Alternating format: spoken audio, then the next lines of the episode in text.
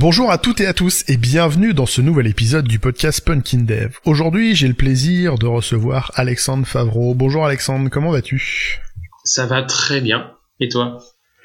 Eh ben ça va pas mal. Euh, Aujourd'hui, on va parler freelancing. Euh, c'est un sujet qui vient pas assez souvent sur le podcast à mon goût. Mais avant de se lancer là-dedans, est-ce que tu pourrais te présenter rapidement ce que tu fais dans la vie? Bien sûr. Donc je m'appelle Alexandre Favreau, je suis consultant SEO depuis février 2016, donc près de 8 ans. Donc le SEO, c'est se positionner sur les moteurs de recherche pour être bien positionné et surtout pour avoir des clients derrière. Donc trouver les bonnes recherches où on doit se positionner et ensuite avoir des clients derrière parce qu'on est positionné en première page et le plus haut possible de la première page essentiellement de Google, hein, c'est le moteur de recherche Google qui est le plus important pour acquérir des clients. Je suis surtout orienté euh, petites entreprises, c'est ce que je préfère, les TPE, les indépendants et même les freelances. Hein. Et concrètement, les trois types de prestations que je fais le plus, c'est les accompagnements sur la durée, où tous les mois, je les accompagne sur la durée pour euh, améliorer leur référencement naturel, ou des audits ponctuels, on appelle ça un audit SEO, une analyse ponctuelle que je donne aux clients. C'est ce que je faisais le plus avant, mais maintenant je fais beaucoup plus d'accompagnement sur la durée. Et la dernière, c'est la formation.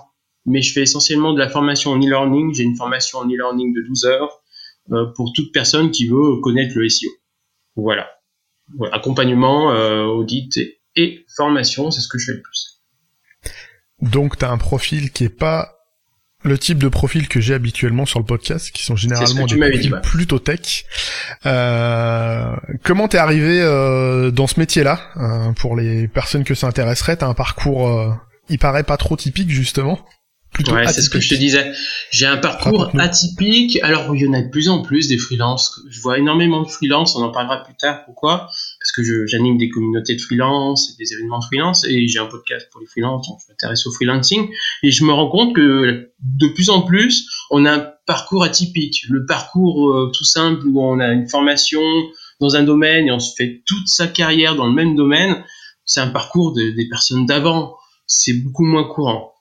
Alors mon parcours est atypique dans plusieurs raisons. J'ai un, des études jusqu'à Bac plus 5 en gestion d'entreprise, UTGEA, UP Management, et j'ai fini par un master en marketing à l'Hydraclion.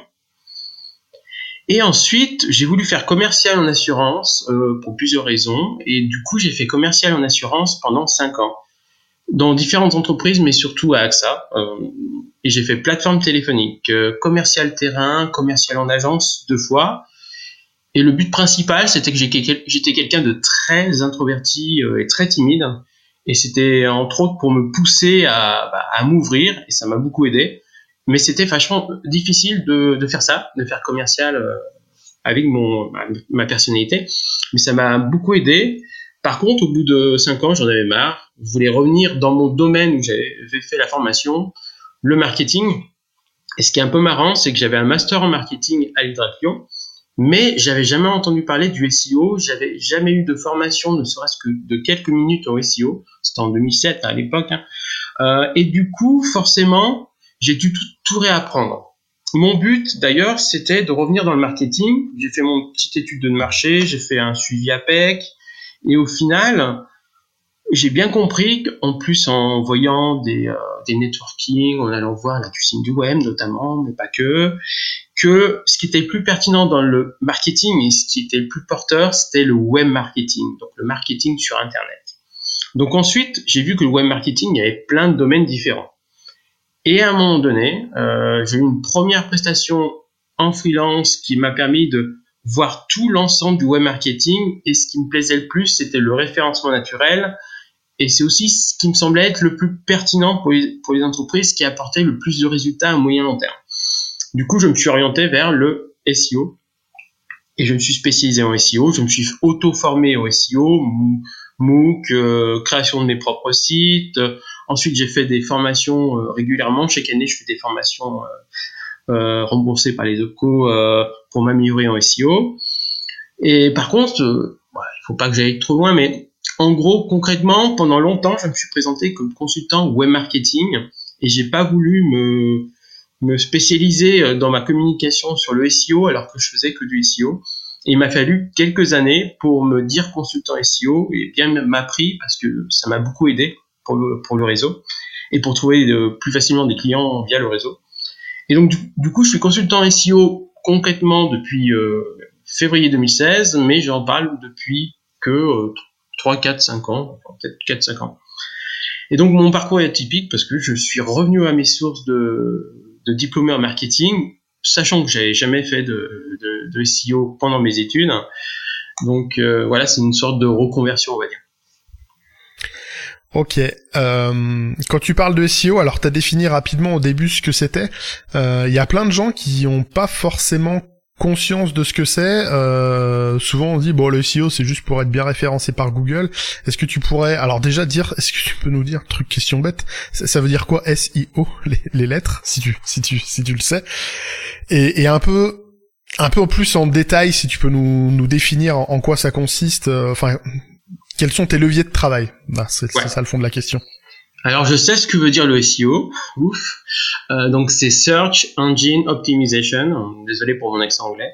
Euh, mais en gros ça veut dire euh, le résultat naturel. Concrètement, quand on veut se positionner sur Google, on parle essentiellement de Google en référencement naturel, on a la possibilité d'émettre des annonces en haut et en bas des résultats de recherche ça, ce n'est pas du référencement naturel. Il faut euh, voir avec Google Ads et on paye à chaque fois qu'il y a un clic sur son annonce. Tout le reste, tout ce qui est au milieu, on va dire, euh, qui n'est pas des annonces, ce sont tous des résultats naturels. Et pour se positionner, il faut faire du référencement naturel. Parce que Google, il classe des centaines de milliers de pages pour chaque recherche et il faut être en première page de Google. Alors c'est un peu différent maintenant parce que sur mobile, on a, le scroll infini maintenant, on n'a plus l'équivalent de la première page, ça scroll, euh, mais on l'a toujours la première page sur euh, sur ordinateur pour l'instant, mais à mon avis ça va pas durer. Donc concrètement, il y a un certain nombre de techniques à connaître pour bien se positionner sur une recherche. On le sait parce qu'on a analysé euh, la manière de classer Google, on peut faire simple. Et concrètement, si on, veut travailler le référencement naturel d'un site, la première chose à faire, c'est identifier sur quelle recherche, au pluriel, on veut se positionner. Donc, quelles sont les recherches que font les internautes dans ton activité et où tu pourrais te positionner. Si on veut faire vraiment simple, un restaurant italien à Lyon, il va se positionner sur restaurant italien à Lyon on pourrait éventuellement se positionner sur Restaurant Lyon, c'est moins pertinent. Là, on est vraiment sur la version simple, hein. mais généralement, c'est beaucoup plus compliqué. Il faut identifier 5, 10, 15, 100, parfois 1000 mots-clés. Donc, mots-clés, c'est la même chose que recherche Google.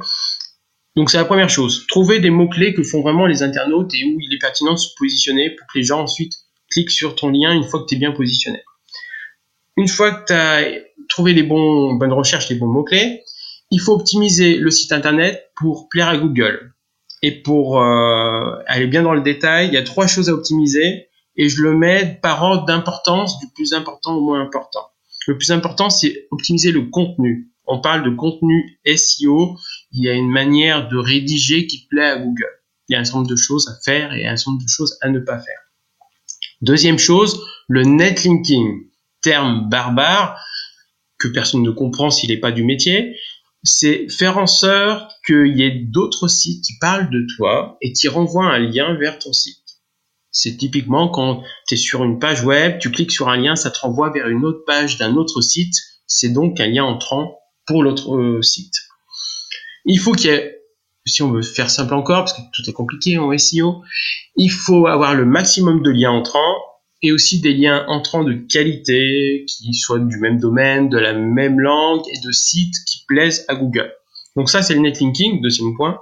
Troisième point, le code informatique. Donc ça, tu connais bien ça. La manière dont le site est fait derrière et qui n'est pas visible pour l'internaute. Il y a un certain nombre de choses qui plaisent à Google et d'autres qui ne plaisent pas à Google. Donc en gros, il faut un contenu qui soit optimiser SEO sur chaque mot clé. Donc si on se positionnait sur 10 mots clés, si on se positionne sur 10 mots clés, on va essayer de faire 10 pages différentes. Ensuite, faire des liens vers le site, c'est ce qui est plus compliqué généralement, et aussi optimiser le, le code informatique. Première chose à faire, auditer son site, si on l'a déjà. Ensuite, optimiser son site petit à petit dans le temps. Et ensuite, il faudra suivre dans le temps parce que euh, la manière dont Google euh, positionne, change régulièrement et il y a des choses qui sont bonnes qui deviennent moins bonnes dans le temps et à l'inverse des trucs, des choses qui n'étaient pas pertinentes de faire qui deviennent pertinentes parce que la manière de classer de Google change. Le SEO change régulièrement. Même si les bases en SEO sont souvent les mêmes, il y a quand même pas mal de choses qui changent régulièrement. Je sais pas si c'est clair. C'est super clair pour moi. C'est hyper intéressant parce que c'est un domaine que qu'on effleure même pas. Euh, en général, on pense juste à se dire, euh, quand on a un profil dev, juste à se dire, euh, ok, je vais mettre des, je vais mettre des mots clés cachés dans le, comme ça se faisait à une époque. ça marche plus. je sais que ça marche plus ça. Après, essayer de faire gaffe un peu ce qu'on met dans les titres et tout. mais en général, on, on, on, effleure à peine, à peine la, la surface visible de l'iceberg tant qu'on tant qu'on n'a pas vraiment creusé le sujet, donc c'est super intéressant ouais, de, de travailler là-dessus. Euh, tu disais que tu travailles principalement pour des PME, des TPE, et tu disais aussi pour des freelances, euh, parce que ça c'est le sujet qui m'intéresse. Euh, en quoi des freelances ont intérêt à se poser cette question-là, euh, et pas que des freelance devs, puisqu'on en reparlera là. Les devs ont encore un statut un peu à part dans le milieu du freelancing. Euh, toi, qu'est-ce que tu conseilles là-dessus à, à des freelances qui se lanceraient alors juste pour euh, redire les choses, c'est plutôt les TPE, donc moins de 10 salariés, indépendants et freelance. Sur la côté freelance, j'ai envie de dire, comme je connais bien les freelances, on en parlera peut-être plus tard, mais il y a plein de possibilités de trouver des clients en tant que freelance. D'ailleurs, moi, je, passe mon temps à donner des conseils aux freelances de manière ou d'une autre pour les aider à, à, trouver des clients parce que c'est le nerf de la guerre en freelance euh, de trouver des clients. Alors, pas forcément dans l'IT et dans les développeurs, peut-être qu'on en parlera par la suite, mais vraiment sur les autres types de freelance, c'est toujours difficile de trouver des clients. Euh, on dit souvent qu'il y a un tiers des, euh, des freelances qui arrêtent leur activité au bout de trois ans à peu près. Euh, et c'est souvent parce qu'ils n'arrivent pas à trouver de, clients ou pas suffisamment. Donc le SEO fait partie des possibilités pour trouver des clients. Alors, je mentirai pas en disant que c'est le seul. Le plus important en plus, pour moi, c'est le réseau. Mais le SEO arrive assez rapidement derrière.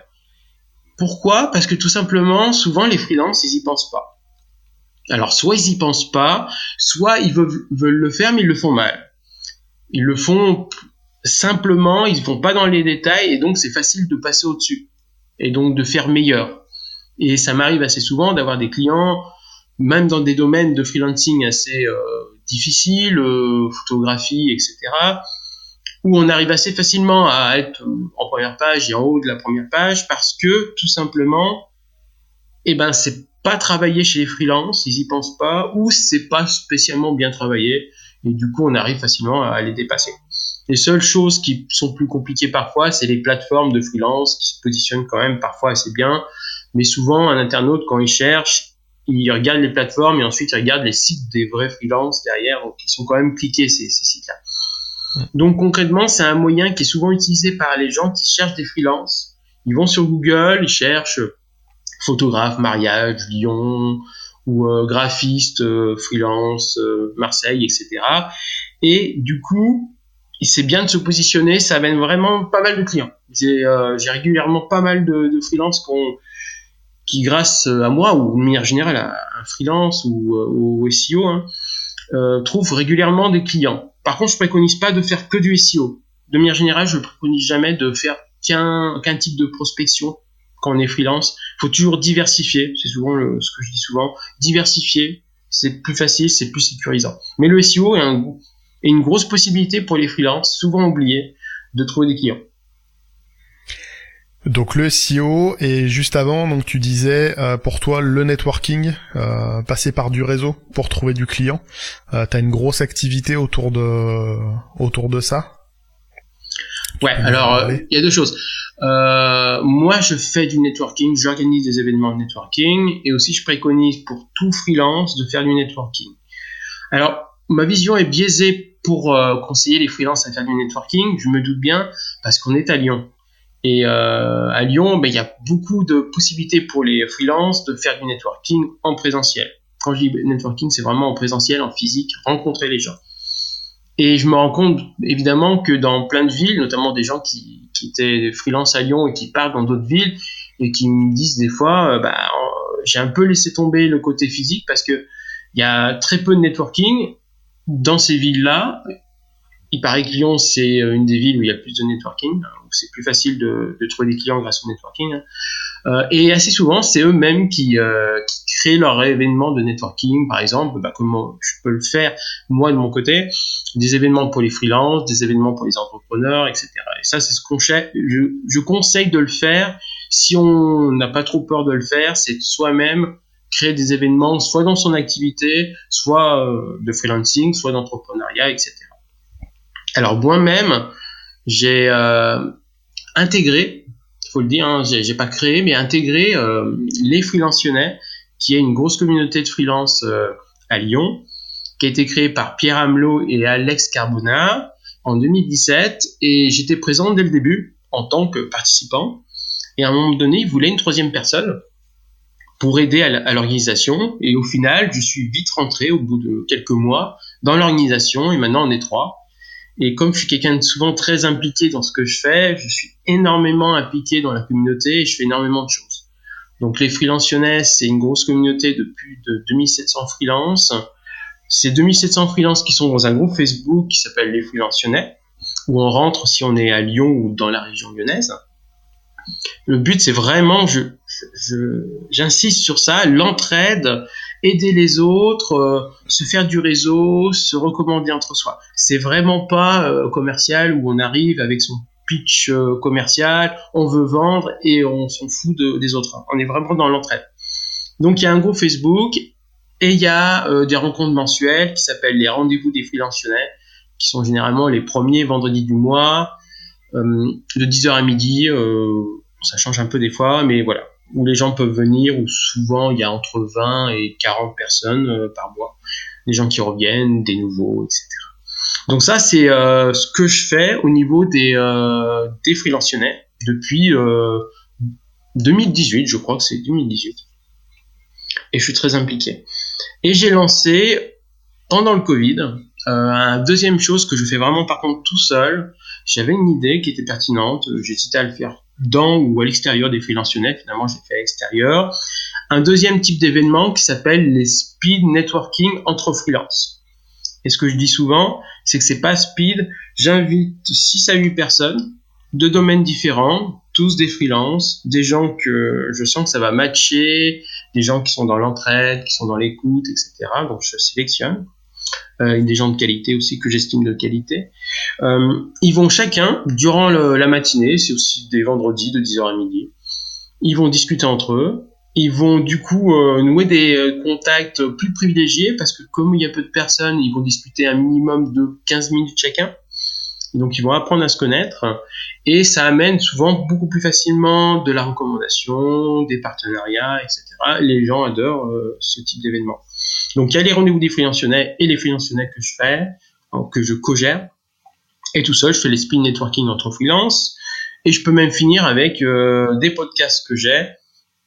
Un podcast que j'ai euh, lancé pendant le Covid, parce que je m'ennuyais un peu, et euh, parce que je m'ennuyais de plus aller à des networking, qui, est, qui est un podcast sur le freelancing pour aider les freelances à mieux réussir, qui s'appelle bah, Guide Freelance le podcast qui freelance. Et d'ailleurs, aujourd'hui même, j'ai fêté les plus de 8000 euh, écoutes, ce qui est pas mal pour 42 euh, épisodes.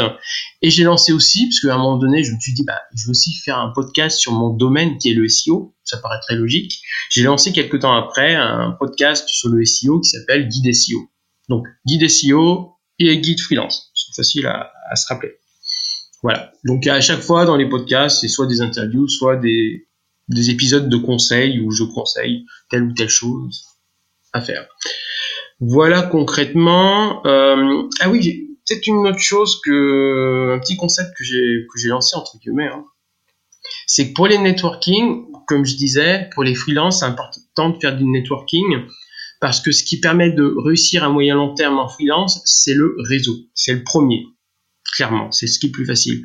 Soit se faire recommander auprès d'autres freelances, ça c'est un domaine une manière de faire qui est pas souvent utilisée, pas tout le temps, mais pourtant qui est pertinente. Je vois beaucoup de freelances qui se recommandent entre eux. Soit euh, aller à des événements euh, où potentiellement les cibles clients puissent être là. Et j'ai lancé un concept, juste pour résumer les choses, la manière d'être quand on va à des networking est importante. Parce que si on est, bien, on fait les choses bien, on aura des on aura potentiellement même des clients. Si on fait mal, on aura plutôt une mauvaise réputation. Euh, ou on aura tout simplement pas de recommandations ou pas de clients parce qu'on n'aura pas forcément fait les choses bien. Et j'ai euh, trois mots qui sont importants. C'est mémorable, compétent et sympathique. Concrètement, pourquoi je dis ça? Il faut être mémorable, c'est-à-dire que la personne, une fois qu'elle a discuté avec toi, doit se rappeler de toi, de ton nom, de ton activité et de ce que tu fais concrètement. Ça paraît logique, mais quand on voit beaucoup de monde, on a tendance à zapper assez rapidement une personne. Donc, il faut vraiment que chaque personne que tu rencontres puisse se rappeler longtemps, des semaines, des mois après ça. Deuxième chose, compétent. Faut qu'elle t'identifie comme quelqu'un de compétent. Donc, tu dois être un discours qui montre que tu es compétent. Parce que si elle veut travailler avec toi, et qu'elle soit un de tes clients, elle le fera que si elle te trouve compétent, évidemment. Et même chose pour la recommandation, elle te recommandera uniquement que si tu es compétent. Dernière chose, sympathique. Alors c'est moins obligatoire, mais quand même, si tu es sympathique auprès de la personne, si elle te trouve sympathique, elle va plus facilement te recommander que si elle te trouve antipathique. Donc il y a une manière de faire, par exemple, bien écouter la personne, bien s'intéresser à la personne, ne pas montrer que tu es là pour vendre, mais uniquement pour euh, nouer bah, un, lien avec une personne et s'intéresser aux gens autant que tu peux discuter de ce que tu fais aussi. Voilà pour les différents conseils. J'en ai plein d'autres en fait. non mais le le fait de favoriser le réseau réel, c'est un pour moi c'est un conseil hyper important. Euh, visiblement dans ton secteur de freelancing, je pense aussi beaucoup au profil de dev. Il euh, y a plein de devs qui se lancent dans le freelancing, qui savent pas trop comment trouver des clients et qui vont du coup se maquer un petit peu avec des ESN qui vont leur trouver des clients. Euh, moi, j'ai quasiment jamais eu besoin de ça parce que euh, bah dans tout mon j'ai fait euh, j'ai fait on va dire un peu plus de 10 ans de presta je suis rarement parti en mauvais termes avec mes anciens clients. Et la plupart de mes clients ça se passait très bien. Et c'est même ce qui m'a motivé à devenir freelance c'est que la première mission euh, j'étais encore salarié mais il y a un moment j'étais capable de me trouver une mission tout seul. Alors que j'étais salarié d'une boîte dont c'était normalement le boulot de me trouver une mission. Mais j'ai trouvé une mission parce que j'étais en bon terme avec un ancien client que je revoyais et j'ai trouvé une mission. Et, et et quasiment, euh, bah, ça fait plus de 5 ans que je suis freelance. À une exception près, toutes les missions que j'ai trouvées, euh, c'était du réseautage, euh, j'allais dire, direct ou à niveau N plus 1. c'est quelqu'un, je connais quelqu'un qui cherche quelqu'un, enfin, c'est...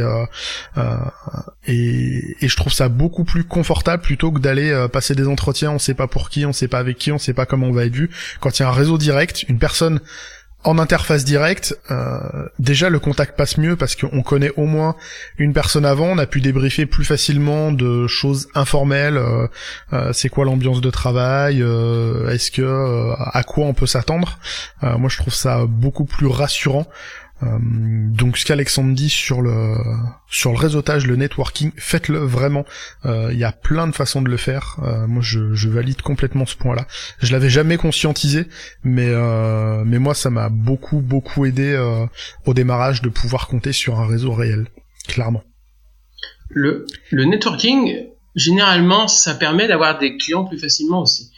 Quand on a un prospect qui vient, grâce au networking, on a beaucoup plus de chances de valider que si ça vient de plateformes de, freelance, que ça vient de, du, même du SEO aussi, hein, euh, que ça vient des réseaux sociaux, etc. La chance de réussir est beaucoup, beaucoup plus importante parce que la personne est rassurée du fait qu'elle euh, a recommandé, ou encore mieux, si la personne, le client potentiel, on l'a vu en physique, alors là c'est encore mieux, parce qu'elle a ressenti beaucoup plus de choses que si c'était quelqu'un qui avait vu uniquement son site internet derrière. C'est clair que de tout ce que j'ai vu, ceux qui réussissaient le plus en freelance, euh, c'est clairement des gens qui ont une fibre networking. Il y en a qui peuvent réussir sans networking, mais c'est quand même plus complexe, où il faut vraiment être meilleur dans la communication euh, sur les réseaux sociaux, ou euh, avoir une technique d'une manière ou d'une autre, ou être dans un domaine où il y a pas tant de concurrence que ça. Sinon, le networking, il est essentiel. Et parfois, je vois passer des gens qui viennent rarement au networking et qui me disent mais j'ai du mal, j'ai du mal à trouver des clients ou j'ai du mal à augmenter mon chiffre d'affaires. Et pourtant, ils viennent pas forcément en networking et je leur dis des fois, bah, c'est dommage parce que justement, c'est un bon moyen, le networking, de, trouver des clients et de trouver plus facilement, de valider plus facilement des prospects. Et pourtant, bah, ils le font pas forcément. Ce que je, là, je parle beaucoup, mais euh, parfois, les gens font pas beaucoup de networking. On en avait parlé euh, aussi parce qu'ils ont une personnalité qui fait qu'ils ont un peu peur de venir au networking. Introverti, timide. Alors ça, je connais très bien parce que comme j'ai pu le dire, je suis un ancien très grand timide et grand introverti. Et même maintenant, je me pousse assez régulièrement quand même à aller à des networking alors que la tête pourrait dire ah non bah pas ce soir on verra une autre fois euh, oh est-ce que c'est vraiment utile? On se pose des questions. Si c'est pas totalement utile allez on va pas y aller. On a toujours dans sa tête quelque chose qui veut dire non on va pas le faire. Et des fois faut couper faut dire bah j'y vais point barre on verra. Et ça m'arrive souvent encore maintenant enfin de d'aller à des networking euh, bah à reculons. Et finalement euh, je suis super content je suis hyper content. Quand j'y suis allé parce que ça a marché ou parce que j'ai passé un bon moment. Et le networking, c'est pas uniquement pour trouver des clients, c'est aussi pour avoir des réponses à ces questions. C'est aussi pour euh, aller mieux quand peut-être à un moment donné on a le cafard pour une raison ou pour une autre, ou tout simplement sortir de chez soi parce que des fois il y a beaucoup de freelances qui travaillent de chez eux et parfois ils sont même tout ça chez eux et des fois bah, c'est pas bon pour le moral même forcément pour la santé non plus, hein, euh, de rester chez soi. Et donc il y a plein de raisons de faire du networking pour la santé, pour euh, pour la santé mentale, euh, et aussi pour avoir des réponses à ces questions. Et si on veut, par exemple, si on veut changer son offre, eh ben c'est bien de demander aux autres freelances, aux, aux cibles potentielles, ce qu'ils en pensent. Moi, j'ai souvent eu plein d'idées. La plupart du temps, c'est en networking. Euh, j'ai fait plein de bonnes choses et je commençais plein de bonnes choses au freelance. Il y a plein de choses qu'on m'a dit à un moment donné en networking. Ça me fait euh, penser, tu, tu, tu, réponds presque en avance à une, à une autre question qu'on avait. Euh, il y a plein de gens qui, enfin j'ai déjà discuté avec des gens qui aimeraient bien se lancer en freelance, mais qui le font pas pour des raisons de peur, euh, de peur de plein de choses. Et avec ce que tu dis, j'ai l'impression que ça répond déjà à une partie de ces peurs-là. Euh, souvent il y a une, euh, chez pas mal de personnes, ce qui peut revenir, euh, à part la peur administrative, ça on va y revenir. Ah oui. Il y a souvent la peur de se retrouver tout seul dans son activité. Euh, et là, quand tu parles de networking, ça répond. Euh, enfin, j'ai l'impression que ça répond tout ou partie à cette à cette question-là. Effectivement, d'être freelance, c'est se lancer seul, euh, parce que t'es seul dans ton activité, mais faut surtout pas rester intégralement seul. Sinon, effectivement, comme tu le dis, c'est un coup à se bah, se retrouver potentiellement en, en difficulté profonde parce que on manque de on manque d'entrants, euh, de clients, de réponses à des questions, c'est aussi se retrouver en potentiellement en déprime, voire en dépression si on n'a plus de, dynamique humaine qu'on avait au boulot avant. Euh, donc ça, je trouve ça cool. Euh, est-ce que toi, tu vois d'autres choses à conseiller aux personnes qui, qui auraient peur, peut-être pour adresser justement les, euh, toi qui croises beaucoup de freelance euh, plus diversifiés que moi, euh, c'est quoi les peurs qu'ont en général les gens avant de se lancer ou même après euh, s'être lancé et comment tu comment tu peux rassurer là-dessus? Euh, Souvent il y a l'administratif, mais est-ce que t'en en vois d'autres toi encore? Alors les peurs, alors je vais peut-être pas être exhaustif, faudrait réfléchir plus longtemps, mais l'administratif est une grande peur, la phobie administrative clairement elle existe. Si on l'a, il faut démystifier la chose parce que généralement, pas tout le temps, hein, mais quand on est en société, généralement, on va faire euh, faire directement un comptable. Si on est en micro-entreprise, généralement, on va tout faire soi-même. On peut faire des erreurs, on peut avoir la phobie administrative, mais c'est pas si compliqué que ça. Il, suffit de demander, hein. il suffit de demander aux autres freelances comment ils font. C'est pour ça que, comme je dis, c'est important de faire du networking. Si on a des questions, et eh ben on a la réponse euh, avec les autres personnes qui sont comme soi. Donc ça, ça c'est une des peurs administratives ça arrive, mais c'est pas la plus importante que je vois. Souvent, c'est concrètement, est-ce que je vais trouver des clients? C'est le plus important par rapport au, en général aux, freelance. Alors, je sais que dans, dans l'IT et dans le les développeurs, c'est plus facile, mais dans les autres, c'est clairement le problème. Hein. Trouver des clients, si on y arrive, on va réussir. Si on n'y arrive pas, on va, on va rater. Donc, voilà. Euh, si on trouve des clients, on va réussir. Si on trouve pas des clients, on va revenir en salariat. Et c'est souvent ça que je vois. Hein. C'est des gens qui trouvent pas des clients ou qui en trouvent pas assez par rapport au chiffre d'affaires qu'ils voudraient avoir ou au chiffre d'affaires minimal pour pour vivre en tant que freelance. Et c'est l'apport principal pour ceux qui se lancent, mais aussi pour ceux qui sont là depuis pas mal de temps. Ça peut être tout simplement, est-ce que je vais continuellement avoir besoin de prospecter et de trouver de nouveaux clients et une des peurs aussi vient du fait que, alors c'est pas trop dans le domaine des développeurs, c'est que l'activité est cyclique en freelance, la plupart du temps. Pas tout le temps, mais très souvent. On a des mois très bien, on a des mois beaucoup moins bien en termes de chiffre d'affaires. On a des mois où on a plein de clients, des mois où on en a beaucoup moins. Et c'est difficile de gérer ça. Et on a toujours la peur que les mois et les périodes où on a moins d'activité bah, soient des mois beaucoup trop longs et euh, amènent des conséquences sur le chiffre d'affaires et sur la pérennité de l'activité. Donc souvent, la peur, c'est vraiment trouver régulièrement de nouveaux clients et avoir suffisamment de chiffre d'affaires pour, pour réussir. Et pour y arriver, il peut y avoir plein de raisons, mais le networking, le réseau, ça en fait partie. C'est plus facile de trouver des clients grâce au réseau.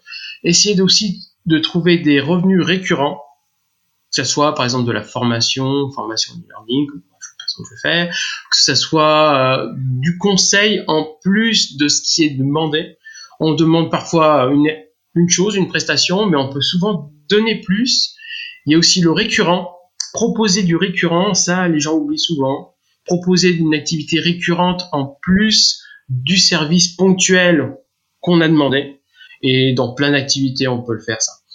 Euh, ne pas hésiter à, se faire recommander, à demander au client si euh, il veut bien recommander une autre personne, ou, demander des témoignages clients pour ensuite les mettre dans un portfolio et puis euh, faire un joli portfolio à donner à tous les prospects. Bien relancer les prospects aussi, parce que souvent c'est mal fait ou pas fait. Relancer les prospects. Enfin bref, il y a plein de, plein de choses qui peuvent être faites pour, euh, pour trouver de nouveaux clients. Donc il y a trouver de nouveaux, clients ou, avoir plus de chiffre d'affaires. Il y a aussi l'administratif. Qu'est-ce qu'il peut y avoir d'autre? C'est le fait d'être seul, de d'être dans la solitude. Et ça, euh, si on a peur d'être seul, alors il y a des collectifs de freelance qui en a de plus en plus qui se lancent ou tout simplement aller régulièrement à des networking, ça peut être pertinent aussi, ou euh, ça peut être tout simplement rester en contact avec d'autres freelances, que ce soit sur les réseaux sociaux, que ce soit au téléphone, d'une manière ou d'une autre, faire des cafés avec des freelances, les mêmes ou d'autres. Ne pas rester seul parce que ça peut, ouais, ça, ça peut être difficile, surtout en période plus difficile. En période où on a plein de clients, c'est souvent moins gênant. Mais en période où on a des problèmes, on aime bien aussi ne pas être seul. Donc il y a sûrement d'autres choses, mais voilà. Et le fait d'être seul, le fait d'avoir des problèmes au niveau administratif, mais il faut pas surestimer les choses non plus. Et souvent le, côté euh, trouver des clients. Après il y a la gestion du planning aussi, hein. la gestion du temps. Il y a des gens qui savent pas trop s'organiser. Et le problème c'est que quand ils, ils étaient salariés, ils avaient un patron ou un manager qui leur disait quoi faire. Et là, ils doivent s'auto-organiser tout seuls. Donc il y, a une manière d'organiser les choses, avoir un planning, euh, bien respecter le planning, euh, se faire violence qu'on a l'habitude de procrastiner. Euh, mais pareil, en rencontrant d'autres freelances, on trouvera des astuces pour pouvoir mieux gérer son temps. Donc après, il y a aussi les problèmes de stress liés au freelancing de manière générale. Si on est du genre stressé, faire attention. Dans ce cas-là, je préconise souvent de d'avoir une vie personnelle euh, importante et pas tout mettre sur le côté euh, professionnel parce que sinon si le côté professionnel ne va pas bien et ben justement euh, la vie ensemble de manière générale n'ira pas bien.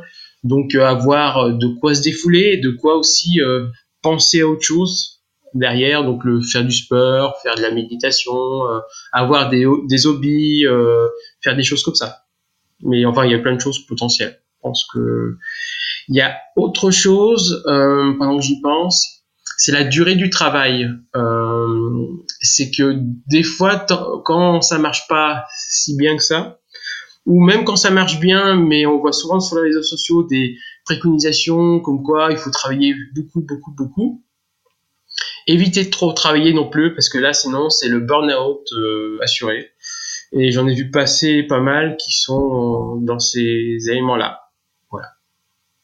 Donc, pour assurer, il y a plein de solutions à tous les problèmes. Par contre, j'irai pas jusqu'à dire que si on veut être freelance, on réussira forcément.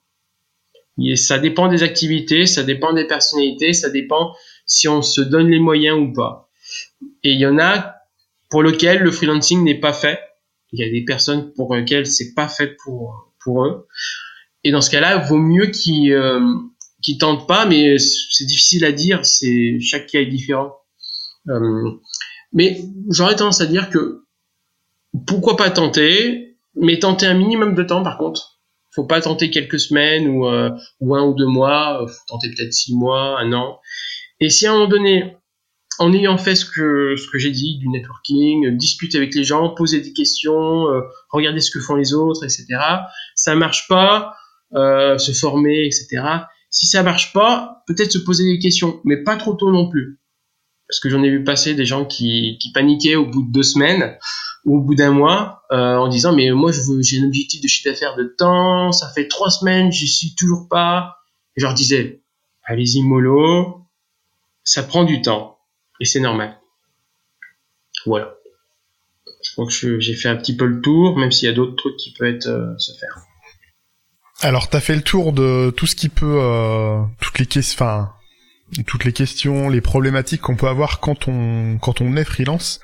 Euh, la question qu'on n'a pas abordée, c'est un peu le pourquoi devenir freelance. Euh, mm. T'as dit juste avant qu'il y a des personnes pour qui le freelancing est peut-être pas forcément une bonne idée. Euh, J'ai envie de te dire, euh, avant de parler dans le général, toi personnellement, euh, qu'est-ce que tu retires de plus positif à être freelance plutôt qu'être dans le salariat? Et, et après alors ça va être très dur de faire des généralités euh, tellement il y a de secteurs de métiers où c'est différent.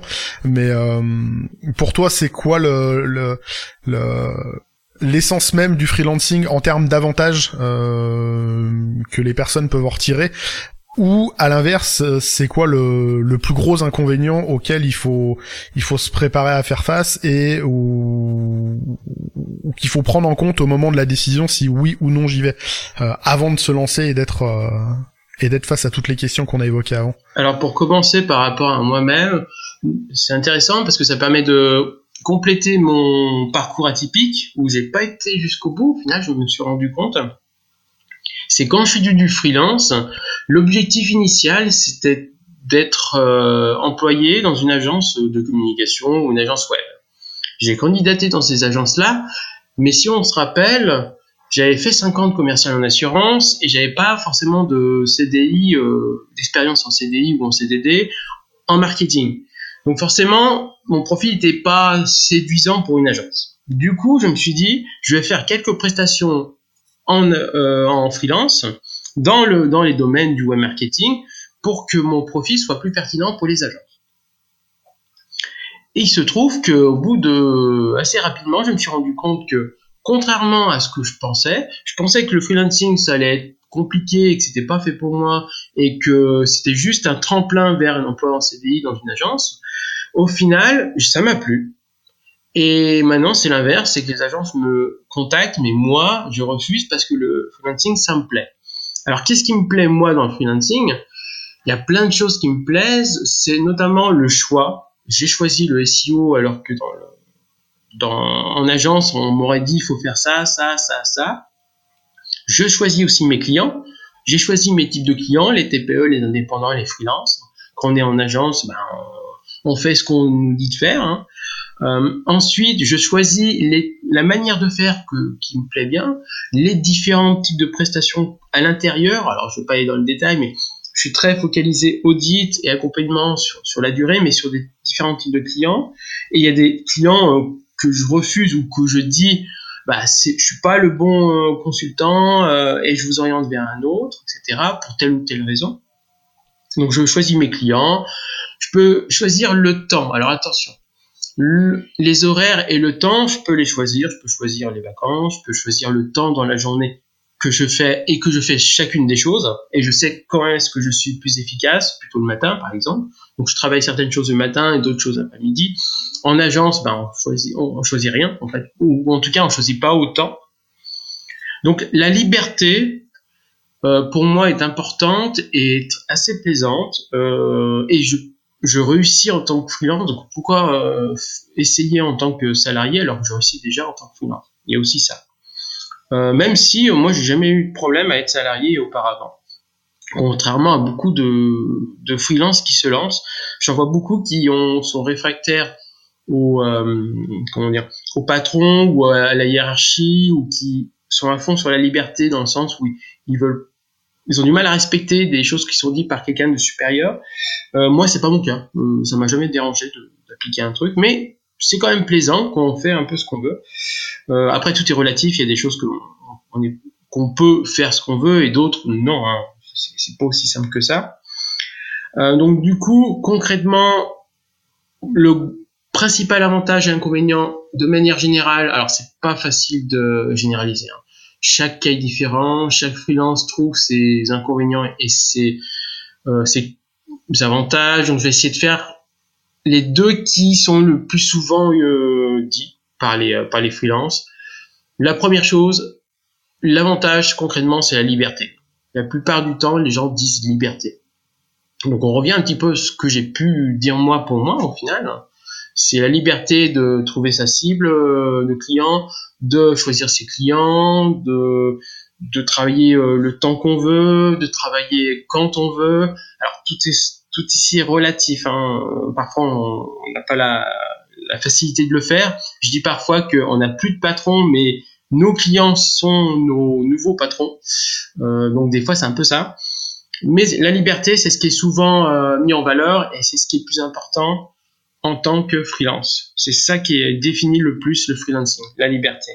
En termes d'inconvénients, euh, je reviens un petit peu à ce que j'ai dit. Hein, je ne vais pas me, changer mais ce que je pense c'est concrètement trouver des clients, trouver régulièrement de nouveaux clients, fidéliser les clients. J'en ai pas parlé, mais fidéliser les clients, c'est pas évident et c'est important parce que si on change tout le temps de clients, c'est fatigant à la longue. Donc c'est trouver des clients et fidéliser les clients parce que c'est des choses qu'on n'a pas appris en tant que salarié, qu'on n'a pas forcément du tout même appris euh, à l'école et qu'il faut apprendre quand on est euh, freelance. Et qu'on a tendance parfois à sous-estimer quand on arrive euh, en tant que freelance. Alors ça dépend des, comme tu l'as dit, ça dépend des secteurs d'activité, ça dépend des personnalités des gens aussi. Il y a des gens qui facilement ont un bon contact. Dans ce cas-là, le réseau pour eux ça va être simple et trouver des clients et fidéliser des clients ça, ça va être simple. C'est souvent des gens qui, ont, qui sont dans le marketing, euh, qui sont meilleurs sur ça, et d'autres qui ont plus de difficultés à trouver et fidéliser de nouveaux clients parce qu'ils ont peut-être ça leur plaît moins de prospecter ou de faire du réseau. Et dans ce cas-là, on part avec un gros désavantage. Merci pour cette synthèse. Je me retrouve intégralement dans ce que tu dis. Euh, la plupart des freelances que je connais euh, l'ont fait pour avoir euh, la liberté de choisir euh, comment, ou avec qui il travaille, euh, mais cette liberté vient avec son lot de contraintes. Euh, bah, il faut arriver à trouver des clients, il faut arriver à s'organiser, tout ça. mais je m'inscris totalement dans ce que tu, dans tout ce que tu dis. si, si parmi les personnes qui nous écoutent là maintenant, il y en a qui ont des doutes, je vous invite vraiment à prendre contact avec Alexandre, avec moi, ou même avec Pierre Parlé de lui un peu plus tôt. Euh, je lui fais un peu de pub, c'est pas sponsorisé. Il a monté euh, côté tech, il a monté un truc qui s'appelle Le Cercle avec Benoît Gontome euh, du podcast Artisan Développeur où ils aident les profils plutôt tech à s'épanouir dans le freelancing. Il y a il y a vraiment plein de choses à faire. Donc clairement. Merci beaucoup Alexandre pour toutes ces informations, toute cette discussion. C'était super intéressant. Euh, J'étais content d'avoir un profil euh, bah, pas trop tech qui change un peu euh, par rapport à ce qu'on a d'habitude ici. C'était très cool. Euh, Est-ce que tu nous ferais pas rapidement un petit résumé de... T'as déjà parlé de ton podcast, un peu de tes réseaux où on peut te trouver? Je mettrai tout dans la description, mais si tu peux le redonner à l'oral. Et puis, si t'as ça.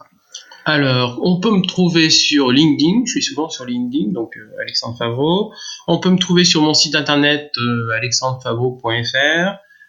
On peut me trouver et beaucoup en présentiel pour ceux qui sont à Lyon, en tout cas, sur dans les rendez-vous des freelance ou je pourrais éventuellement, si je vous connais déjà, vous inviter à mes speed networking entre freelance. Et on peut m'écouter, que ce soit pour le podcast sur le SEO qui s'appelle Guide SEO, ou le podcast sur le freelancing qui s'appelle Guide Freelance. Je rajouterai tout ça dans la description. Euh, encore une fois, merci Alexandre d'être passé. Si jamais tu veux revenir dans le podcast à d'autres sujets, ce sera avec plaisir. Merci à toi de m'avoir accueilli. Et puis, ben, si vous nous avez écouté jusque-là, il me reste donc à vous souhaiter une excellente fin de semaine. À la prochaine pour un nouvel épisode. Et d'ici là, eh bien, geekez bien et codez bien.